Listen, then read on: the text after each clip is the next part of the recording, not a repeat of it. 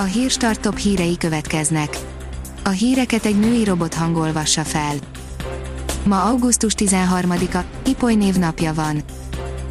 A 24.20 szerint Balatoni népszavazás kapufát lőtt az MSP. Idén egyetlen szabad strand sem szűnt meg, az MSP mégis most kezdett bele a megvédésükbe, ráadásul a szocialisták a balatoni önkormányzatokat is magukra haragították, a tópart azonban valóban kiszolgáltatott a befektetői elképzeléseknek, és ezt ezen a nyáron az ellenzék is észrevette. A Demokrata írja, Visegrádi Hallgatói Szövetség alakul. Hivatalosan is megalakul 2020 végéig a Visegrádi 4 plusz Hallgatói Szövetség, a szervezet bírósági bejegyzése már folyamatban van, olvasható a Magyar Nemzetben. A növekedés oldalon olvasható, hogy akár 10%-kal is zsugorodhat a magyar gazdaság, jön a második negyedéves GDP adat mekkora lehet a második negyedévben a magyar GDP visszaesése és milyen tényezők felelősök mindezért, hogyan teljesíthet a hazai gazdaság az idei év egészében, ezekről a témákról kérdeztük az Erste és az ING bank vezető elemzőit. A privát bankár írja, a nagy svéd kísérlet bejötte a karanténmentes válságkezelés. Svédország gazdasága jóval kisebbet zuhant az uniós átlagnál, koronavírusos haláleseteinek száma pedig nagy korlátozások nélkül is visszaesett, halálozási rátája ugyanakkor világviszonylatban is magas, ez a különutas svéd modell eddigi mérlege. Az Autopro írja 50 millió eurós kölcsönt kap a Scheffler. A Nemzetközi Beruházási Bank 50 millió eurós kölcsönt nyújt az autóipari beszállító Scheffler AG-nek. Hideg zuhanyként érte az Ócsai devizahiteles telep lakóit a háromszoros lakbéremelés híre, írja a 444.hu. Az önkormányzat, amint lehet, piaci alapú bérleményekké alakítja az eredetileg szociális alapon épített telepi ingatlanokat, másodszor érzik súlyosan átverve magukat a telepen élő devizakárosultak.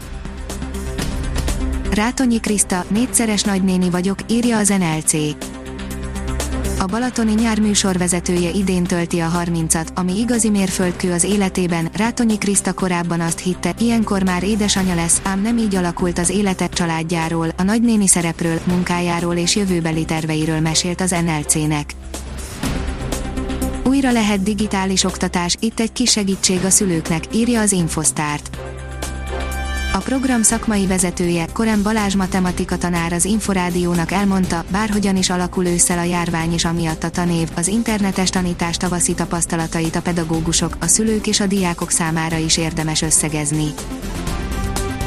A formula szerint ítéletek és szabályok érthetően Gyakran nem értjük, miért született egy adott döntés a futamokon, sőt akár szidjuk is, aki meghozta, elhatároztuk, hogy tisztába tesszük a dolgokat, amiben egy F1-es hétvégéken szolgálatot teljesítő sztjuár volt a segítségünkre. Elhunyt Kulcsár Gergely olimpikon gerejhajító, írja a Demokrata. Visszavonulása után 1980-ig a válogatott dobószakágának vezetőedzőjeként tevékenykedett. A kiderül oldalon olvasható, hogy mutatjuk, merre lesz naposabb idő a hétvégén. Pénteken nyugat felől egy sekély ciklon közelíti meg térségünket, hatására a Dunántúlon kell több felhőre és zivatarra számítani, a keleti ország részben marad a napos idő. Ha még több hírt szeretne hallani, kérjük, hogy látogassa meg a podcast.hírstart.hu oldalunkat, vagy keressen minket a Spotify csatornánkon az elhangzott hírek teljes terjedelemben elérhetőek weboldalunkon is. A hangfelolvasás nem jöhetett volna létre a Google Cloud és a Centrál Média csoport hírstart fejlesztései nélkül. A hírstart kísérleti adását hallotta, a technológiánkat folyamatosan fejlesztjük. Ha tetszett a hírblokkunk, kérjük, hogy ossza meg ismerőseivel, vagy értékelje közösségi csatornáinkon. Visszajelzése fontos számunkra. Köszönjük, hogy minket hallgatott!